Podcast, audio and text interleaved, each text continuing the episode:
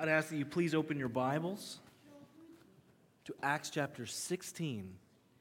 And while you do, children are dismissed down to their classes.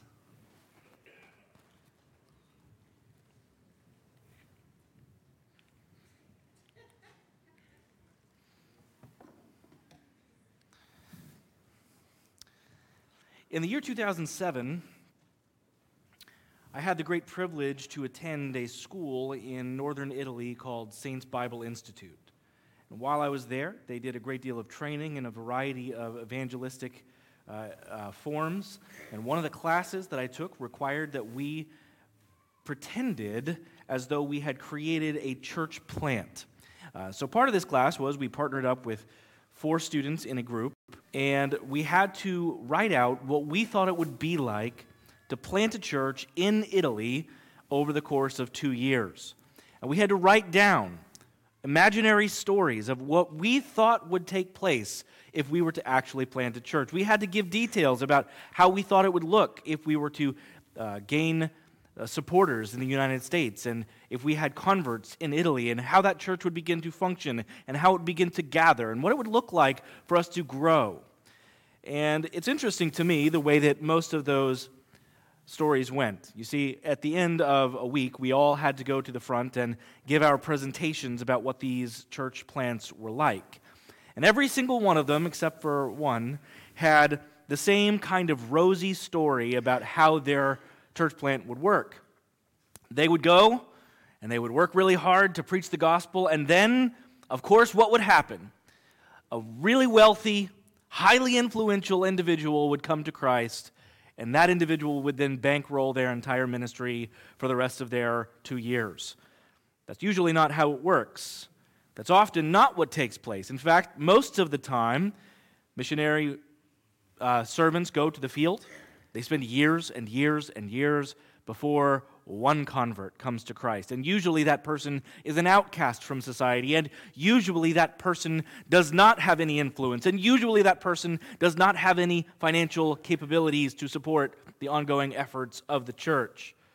Every one of those groups, save one, went forward and explained how they believed their church plant would work. That rarely happens. But if you were here last week, you know that's exactly what happened in Philippi.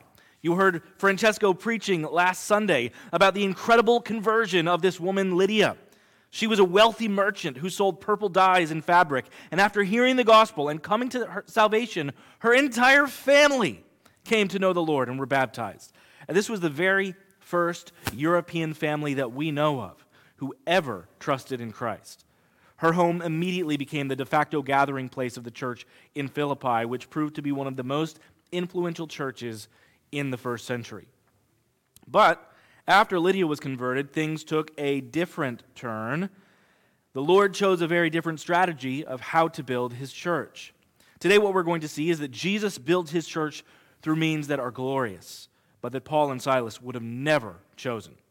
Since we're going through a relatively long passage, we're going to break it up into three different scenes today, going through one at a time. In each of them, you're going to see Christ go forth in astounding ways.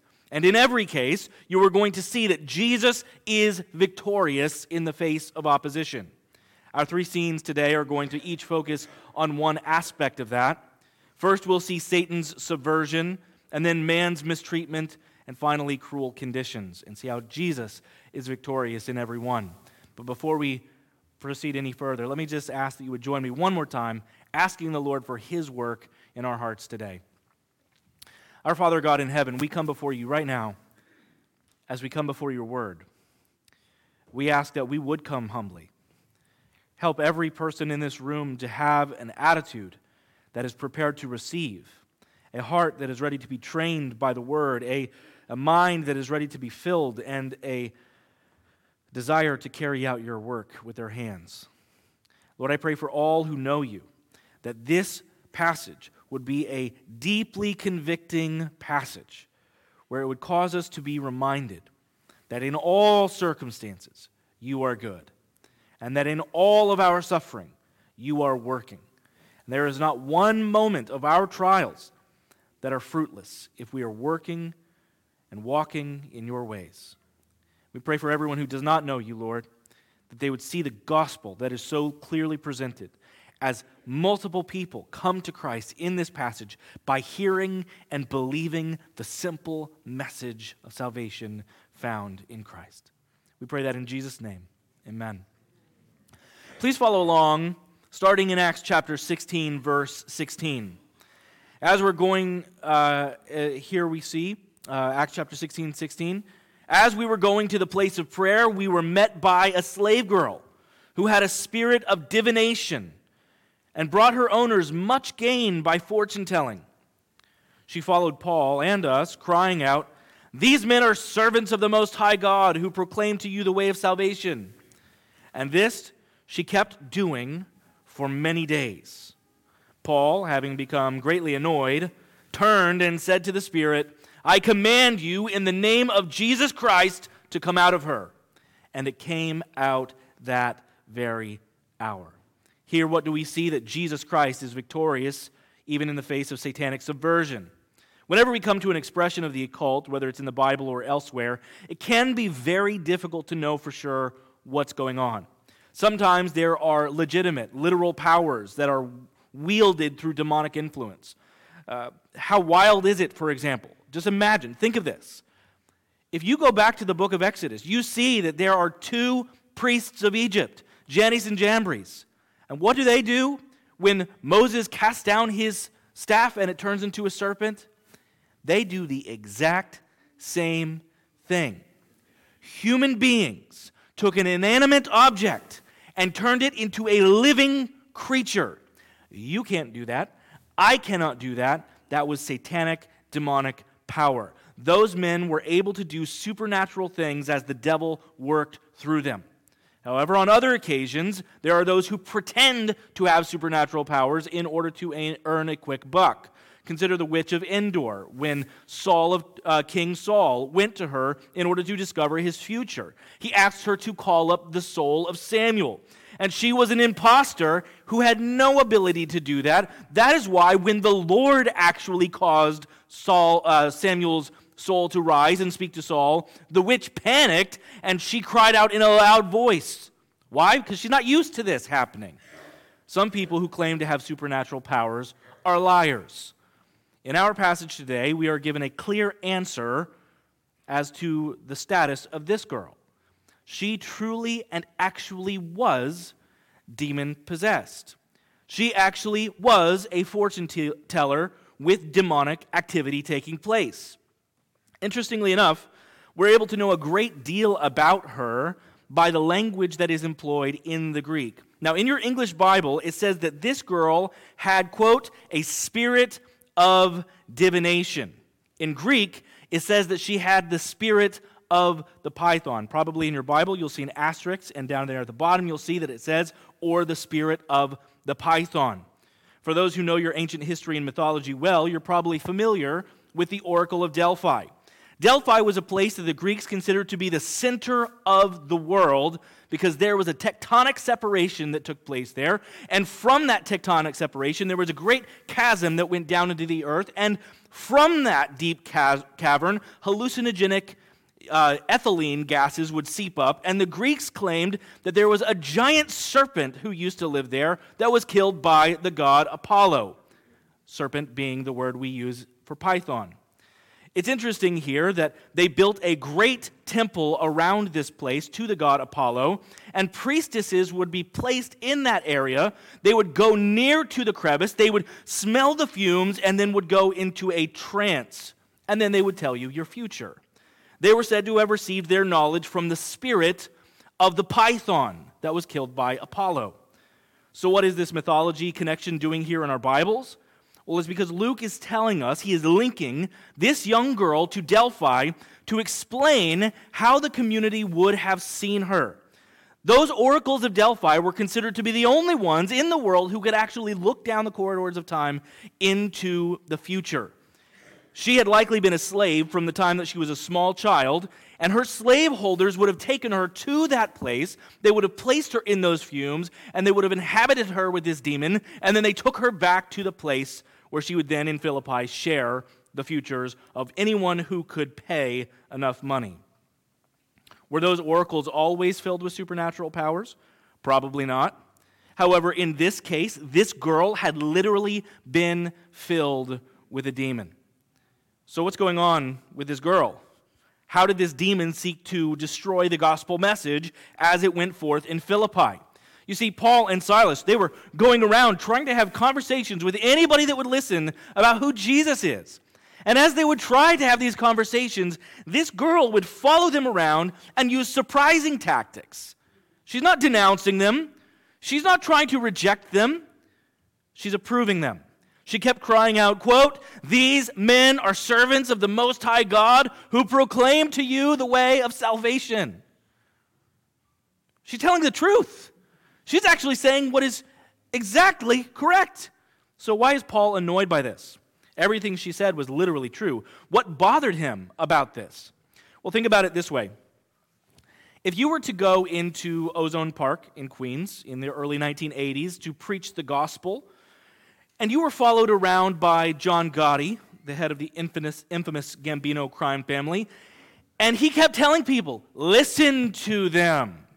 Listen to this guy. He's, he's got a good message to share. It would seem to everyone like you were on a team. That would be problematic because the message that you share is contrary to the message that he does. Likewise, the message that Paul and Silas shared was contrary to everything that this woman was all about. Secondly, as the established person in the community, one that they would have viewed as the most important spiritual person in their society, by giving her approval, it was like John Gotti saying, Yes, these people have my permission and acceptance to be here. By saying, Listen to them, she was putting herself in a place of authority over them. And Paul said, I have nothing to do with the spirit of the python, and I certainly do not need the permission or approval of this fortune teller to carry out my ministry. So Paul did not respond immediately. We don't know exactly why it was that he delayed, but my assumption, my guess here is that he didn't know what was going on with this girl right away. He probably did not know for sure immediately that this was demonic activity. But eventually, Paul said directly to the Spirit, I command you in the name of Christ Jesus to come out of her. And it came out of her that very hour. Satan's tactic was unusual in this case. It was extremely subversive. It required great discernment and guidance of the Holy Spirit to know how to handle this situation. Thankfully, this girl was set free from her bondage to the demon. Now, I personally believe that she probably followed Christ and became part of the church, but there's no clear statement in the text that informs us that she did. Before we move any further in the text, there's a couple things I want to glean from this. First of all, Brothers and sisters, not everyone who claims to agree with the gospel is actually on our team. We need to have wisdom to partner with those who truly know and love the Lord. You see, I think what would happen if Paul and this fortune teller woman would have had a conversation where they got into the particulars of the gospel, it would have been made clear over time that there were things to which she could not submit.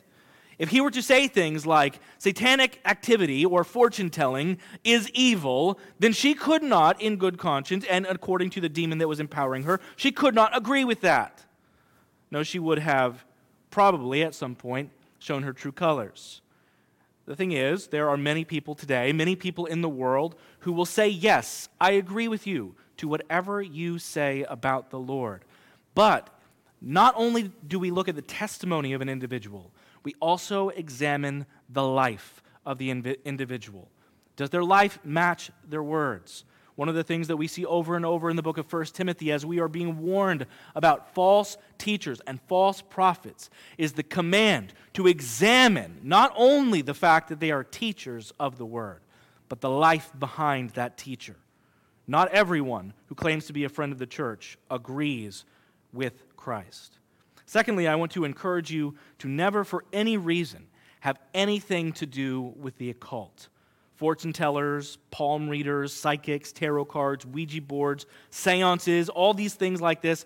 They're an attempt to garner satanic power. I realize that most of the time that people come to these things, they're doing so in a half joking manner. They're coming there as a way to have some sort of fun. But the reality behind all of these things is an attempt to go beyond the limits that God has given to us and try to seek power that the Lord has not given to us. God has not purposed for us to know the future. God has not given us the ability to contact the dead. So don't personally take part in it. Don't engage with media that glorifies it. Don't put it in front of your kids in the form of games or television shows. Are most expressions of the occult just performance by charlatans for money? Yes. Are there genuinely, genuinely demonic things out there? Yes. In 2 Corinthians 6:14, Paul asks, or Paul says, "Do not be unequally yoked with unbelievers. For what partnership has righteousness with lawlessness, or what fellowship does light have with darkness?"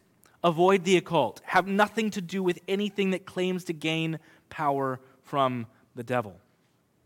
Let's move now to the second scene that we have in our text, where we see that Jesus wins in the face of man's mistreatment. Verse 19 But when her owners saw that their hope of gain was gone, they seized Paul and Silas and dragged them into the marketplace before the rulers.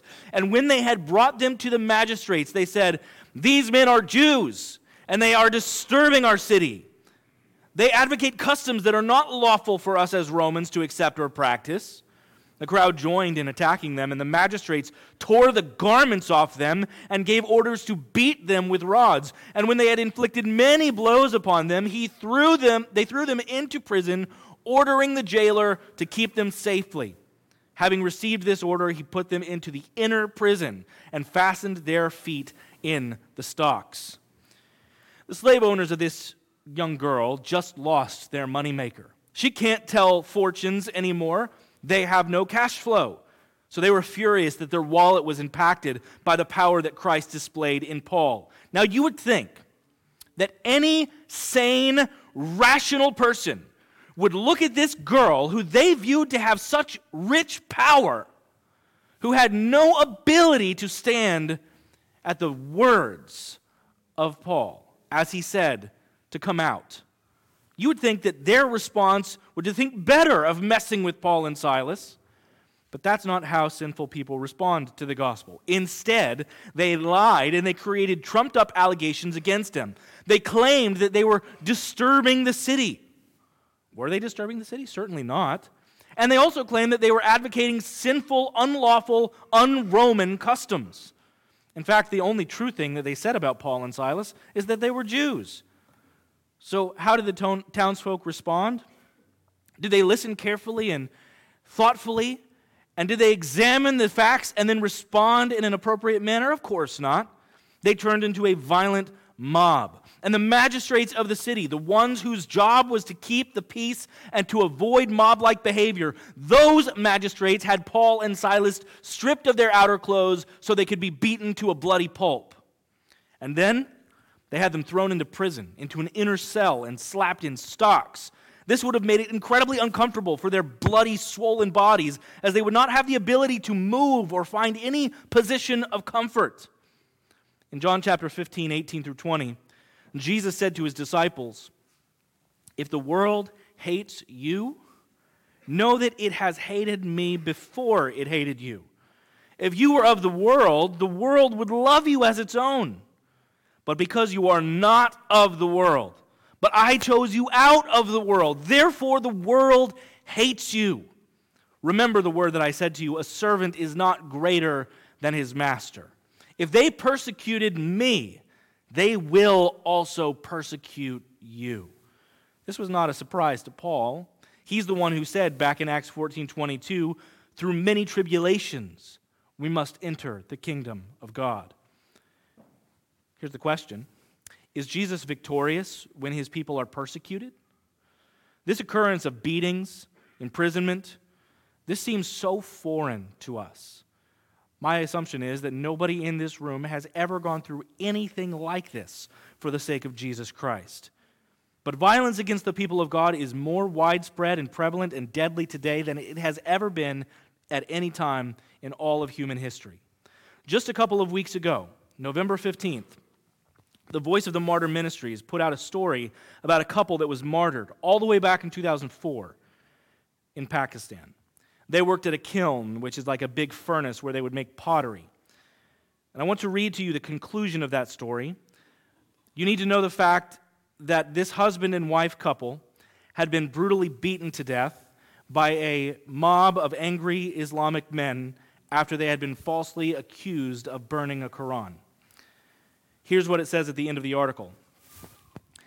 After the mob dragged Shahzad and Shama around the kiln yard, their lifeless bodies were then stuffed into the vent holes above the brick kiln oven and burned.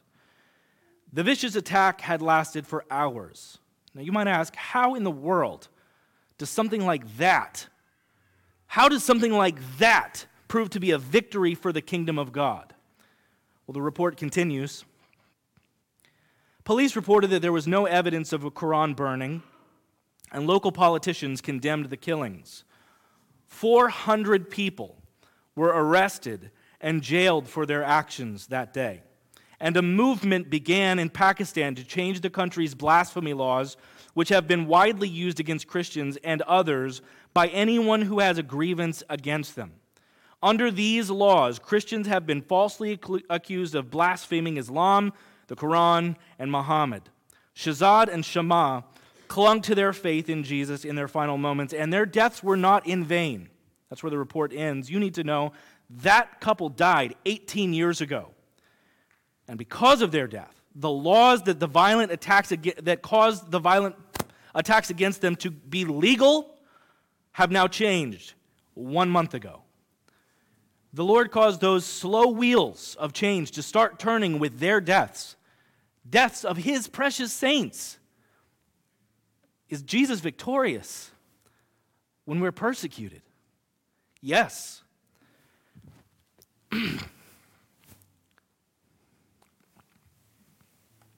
Our victory often looks like failure to the world. Consider Jesus. Consider the cross. That place of suffering, that place of violence appeared to all the world to be like the end of the Messiah's movement. In that moment, even Jesus' best friends could not see what was going on. But the cross was the greatest victory of all time. Jesus conquered sin, he conquered Satan by undergoing the most humiliating and excruciating event imaginable. His suffering resulted in our salvation. His death resulted in our life. What the world saw as failure was the victorious work of God unleashed on earth. We are all likewise called to join in sufferings and persecutions because God will continue to build his church through our suffering. If you have never experienced any persecution of any kind, even mildly for your faith, then you have either not been saved very long or you have not been living a very godly life. How can I make such a claim? Because the word of God promises in 2 Timothy 3:12, "Indeed, all who desire to live a godly life in Christ Jesus will be persecuted. It's a promise. This extreme suffering that was experienced by Paul and Silas was not in vain. We're about to see how Jesus was building his church by purposefully placing these men in the care of a particular guard. Even though this moment was dark, it was evil, and Satan seemed to be winning, the Lord was orchestrating every single detail of this for the purpose of building his kingdom. Jesus is victorious in the face of Satan's sub- subversions. He is victorious in the face of man's mistreatment. And finally, he is victorious and faithful amid cruel conditions. Remember, Paul and Silas were now thrown into prison. Earlier this week, I was listening to an interview of a man who uh, was homeless and who was talking about the best places in America to get arrested for three months over the winter so that you can have a nice stay in prison for three months and get out of the cold. So every winter, this is what he does. He finds the nicest community in America and gets arrested for three months to sit in prison. The prisons in this time were not the kind that you would want to spend even one day in. And they were not just in the nice part of the prison, they were in the inner cell, the place where there was absolutely no air flow. There was no light coming in. Most likely, when it says inner cell, it's not talking about deeper into the room, it's talking about lower into the ground. They were put in a small place, a dark place, and then they were strapped into, into stocks, which were most likely made of wood that would have been incredibly tight and uncomfortable, which would have kept their arms and their legs separate from one another, spreading them out, making it almost impossible for them to sleep, which is why, of course, they're awake at midnight. If there was ever a time that we could imagine God being okay with someone grumbling or complaining, this was it. But look how they responded to the incredibly cruel conditions. Verse 25. About midnight, Paul and Silas were praying and singing hymns to God, and the prisoners were listening to them. And suddenly there was a great earthquake, so that the foundations were shaken. And immediately all the doors were opened and everyone's bonds were unfastened. When the jailer woke and saw that the prison doors were open, he drew his sword and was about to kill himself, supposing that the prisoners had escaped. But Paul cried out with a loud voice, Do not harm yourself, for we are all here. And the jailer called for lights and rushed in, and trembling with fear, he fell down before Paul and Silas. Then he brought them out and said, Sirs, what must I do to be saved? And they said, Believe in the Lord Jesus, and you will be saved, you and your household. And they spoke the word of the Lord to him and to all who were in his house. And he took them the same hour of the night and washed their wounds. And he was baptized at once, he and all his family. Then he brought them up into his house and set food before them. And he rejoiced along with his entire household that he had believed in God. During the midst of a sleepless night, their response was to sing. They turned their eyes heavenwards and they declared songs of praise and worship to the Lord. Let me ask, what's more miraculous? The attitude of Paul and Silas or the miracle of the earthquake that somehow was able to loosen their bonds? Look, I lived through the earthquake that hit Queens a few years ago. I didn't even know for sure it was an earthquake. I just thought the neighbor was throwing snow on the roof of our church again. But there is very little I could imagine that could possibly happen that would cause handcuffs to come off of a person while an earthquake is taking place. That is a miraculous event that everyone in the prison's doors just happened to swing open and all of their chains happened to fall off. But what is more miraculous? That taking place, or the attitude of Paul and Silas just prior to that taking place. It wasn't the earthquake that resulted in the salvation of the guard. It was the testimony of Paul and Silas. Not only their joy in the face of the trial, but they, they were more concerned about the guard's life than they were about their own freedom. If they would have just kept silent for a few more moments, this man, seeking to end his own life instead of being executed by his, uh, the people who were in charge of the prison, which would likely be his punishment, instead of allowing him to end his own life, Paul, knowing that it would probably cost him his own freedom, said, Don't harm yourself. We are all still here. This is how God built the church in Philippi. It's not the way that Paul probably expected. I'm sure this is not how he wrote it out in his mind. If he were to give that presentation at Saints uh, Bible Institute in 2007, this is not the way he would have written the story. But instead, God allowed this man to suffer immensely, Paul and Silas to go into this place in the prison, so that this prison guard would come out and say, What must I do to be saved? That's the most important question that anyone can ever ask. I'm curious if you've ever asked that question. And if you have, have you come to the correct answer? Your salvation does not rest on a list of things that you have done or sins that you have avoided. It is not based on how good or how bad you are. It's only grounded in one thing Have you believed in the Lord Jesus Christ for salvation. The Philippian jailer believed. He then took Paul and Silas back to his own house and shifted from being the guy who put them in stocks to be the one who is now doctoring their wounds. And he, he and his entire family believed and were baptized. Well, how did all this happen? It happened because God intentionally allowed Paul and Silas to be in the prison that night. He allowed them to be in physical misery so that the night shift worker on duty at the prison would be in heaven along with his family. How do you respond to suffering?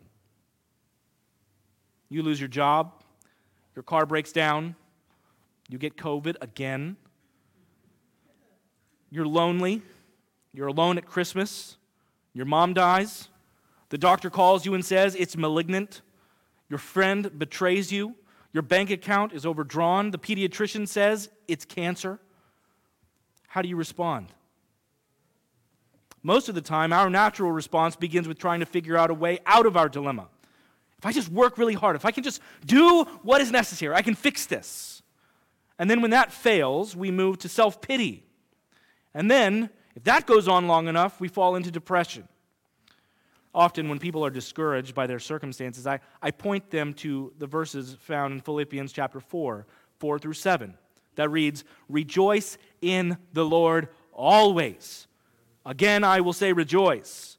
Let your reasonableness be known to everyone. The Lord is at hand. Do not be anxious about anything, but in everything, by prayer and supplication, with thanksgiving, let your requests be made known to God, and the peace of God, which surpasses all understanding, will guard your hearts and minds in Christ Jesus.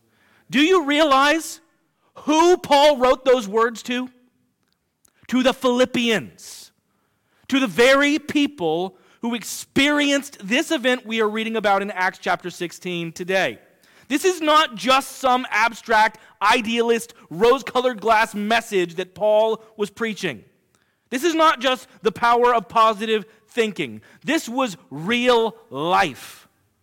Everyone in that church would have known that Paul was in that prison. They would have all heard about how Paul and Silas were singing in the midst of their pain. They would have all seen his example of what it looks like when God gives you peace that truly does surpass understanding. That kind of joy is not normal, yet we are all commanded to pursue it. Are you experiencing cruel conditions? Are you suffering? I want to encourage you today with three final applications what to do when you're suffering. First, when you are suffering, sing. Paul's a theologian, he's a missionary.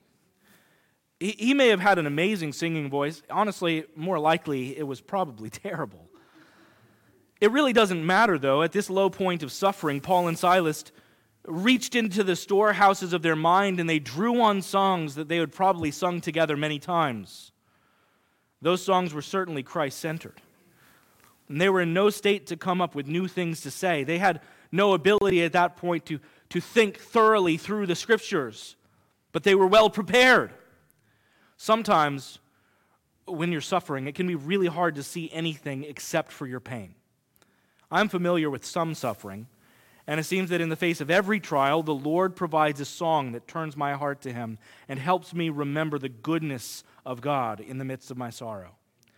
Earlier this year, most of you know that our family went through an incredibly difficult trial, a challenging time. And we got hit over and over and over with something unlike we had ever faced before. And every time we thought we had seen the worst of it, it only got worse.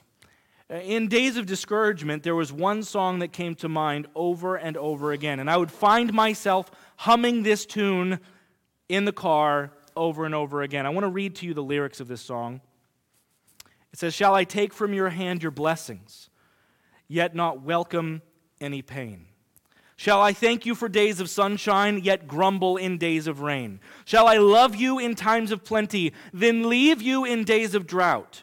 Shall I trust when I reap a harvest, but when winter winds blow, then doubt? Are you good only when I prosper? Are you true only when I'm filled? Are you king only when I'm carefree and God only when I'm well? You are good when I'm poor and needy. You are true when I'm parched and dry. You still reign in the deepest valley. You're still God in the darkest night. Oh, let your will be done in me. In your love I will abide. Oh, I long for nothing else as long as you are glorified. Oh, church, I, I love you, and I want to encourage you, and I want to strengthen you, and I want to prepare you. And one of the ways that we do prepare for suffering is to sing songs like that, to sing songs like the ones we did earlier today. But please hear me when I say that if you are unable, or if you are unwilling to sing out for joy in this room, when we are gathered together to, in a place like this, in the most comfortable of circumstances, then there is no way that you are going to be prepared to sing to the Lord when trials do hit. One of the great benefits of worshiping the Lord in here is that you are preparing your heart to worship the Lord out there. So sing to the Lord. Learn the words. Put the songs on your phone. Sing them obnoxiously loud in your car. When Francesco sends out the weekly worship list from Rob every week, click on it. Listen to the songs. Pay attention to the words. Hear the playlist. Come in ready to sing loudly on Sunday. The Lord is worthy of every single breath in your body. He wants you to sing songs of worship because He is worthy, but also because it's good for you. So let's sing. When you suffer, sing. Application two when you suffer, share. One thing that we could see from this passage is that you can have accountability in your suffering. There are two men in that prison. We don't know which one of them suggested that they should sing. Maybe it was Paul, maybe it was Silas. However, I highly doubt, I highly doubt that both of them spontaneously and simultaneously and independently decided, let's just burst into the same song. Most likely, what happened is something like this. As they were lurched forward in the stocks, one of them, leaning forward, probably had blood dripping from his split lips and broken teeth, and he just started to sing a simple, familiar tune. Then, soon after, the other joined in. And with every word, I bet their song became more clear and more full as they were both filled with strength in their inner man. If one of them forgets a word, the other one's right there to remind him here's how we start the next verse. Sometimes when you're suffering, you turtle up you sink into your shell and you want to fight the battle by yourself. You pretend that there's something glorious about that or something noble about that. When that happens, you sink farther and farther into a cycle of self doubt and discouragement, and you wallow in your pain. And instead of looking up to Christ, you just keep looking down at your circumstances all around you. God gave us fellow members of the church to help us through times like that. Paul and Silas needed the other when you are suffering, don't keep it hidden. Share your pain with somebody that you know is going to lift your eyes up to heaven. Don't just find a partner to vent to. Find somebody that is going to help you and who's going to start that song, whether literally or figuratively, and join with you as you walk through that pain together. When you suffer, share. Finally, when you suffer, submit. Here are some of the most common responses to suffering, whether people say this out loud or only in their minds. They'll ask the question why is this happening to me? I'm better than all those other people. Yet their life seems to be perfect. Their life seems to be comfortable. Why am I the one who has to deal with this? Why do I get hit with these troubles? How could God do this to me? Does God even really love me? Is God even really there? Or even worse, your mind doesn't go to God at all. You just think, I don't deserve this. I can handle this. And then you try to bury your pain in every form of entertainment and distraction you can find. Instead, when the Lord sends a trial into your life, recognize that God is in charge. It is no accident that you are in this circumstance. It was no accident that Paul and Silas were brutally beaten and thrown into prison. It is no accident when you go through trials either. Know that God is in charge. He has orchestrated and designed this because He loves you and because He is working out everything for your good. it is highly unlikely that you're ever going to know everything that God is doing. Maybe you'll see God's purpose like Paul did. Paul got to see that guard get saved. He got to see the outcome of good from his suffering. But most of the time, you're not going to see in this lifetime what God is doing. Don't be fooled. God is always doing something. He is always doing something. He has never once ever allowed one of his children to suffer without using that for their good and for his glory. Paul's body was badly damaged by this event. Later, when speaking to the Corinthian church about his physical suffering, he tells them in 2 Corinthians 4 16 through 18, So we do not lose heart. Though our outer self is wasting away, our inner self is being renewed day by day. Think about the fact that his body was bruised and broken. His bones were probably in immense pain. I get a headache after just shooting free throws for a few minutes. These guys were brutally beaten for probably hours before being thrown into prison. Yes, their outer self was wasting away. It continued to waste away. These are not things that heal overnight or even in a lifetime. But his inner man was being renewed day by day. Verse 17 For this light, momentary affliction is preparing for us an eternal weight of glory beyond all comparison as we look not to the things that are seen, but to the things that are unseen. For the things that are seen are transient, but the things that are unseen are eternal. He suffered. He suffered immensely, and he says, This light and momentary beating, this light momentary imprisonment. It's just a speck of dust on the scale compared to the mountain of blessing that we, we will experience on the other side. Paul says that this is preparing something beyond all comparison. When you come to something like that in the scripture, don't just read past it quickly, soak in that. Consider the fact that this was not just Paul running out of creativity. He wasn't just experiencing the limits of vocabulary. There is literally nothing that God Himself, that the Holy Spirit could inspire him to write that would be comparable to the glory that we will experience in heaven. These are not generic blessings of heaven, as wonderful as those will be. These are specific blessings that are produced by and through your trials. How can I say that? Look again at the exact wording of 2 Corinthians 4:17. For this light and momentary affliction is preparing for you. You may never see the good that is produced by your suffering in this life, but it is preparing for you something. Every time you suffer for the sake of Christ, every time you suffer well for Christ, it is producing an eternal reward every time the Lord brings suffering into your life. It is always beneficial to you. So, how do we respond to suffering? We submit. Not my will, but yours be done. Submit to the perfect will of God and thank Him for those things.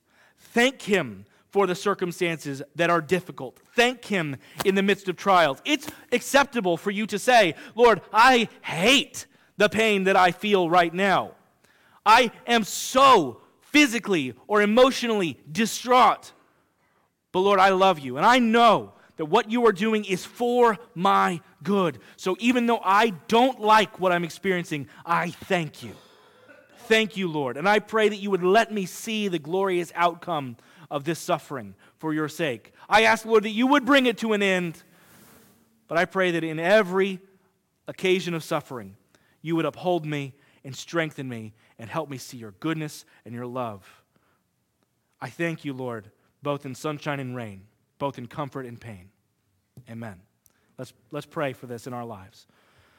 God, I ask that every one of us in this room would have hearts like Paul and Silas did in this moment of suffering.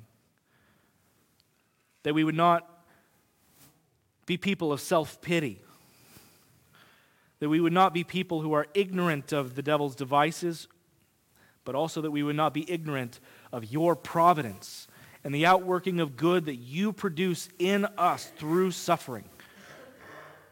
Lord, I pray that right now, when many of us are not suffering, that you would prepare us for those days ahead when we will. That this would not fall on deaf ears, but that we would be well prepared. That when we reach midnight in the stocks, that we would have a song in our heart, already prepared on our lips, that we are ready to sing in worship to you. And God, I pray that you would please spare us from suffering. But when that inevitable, inevitable time comes, when we do suffer, help us to suffer well for the sake of Jesus Christ, the one who suffered well for us. We pray that in the precious name of Jesus. Amen.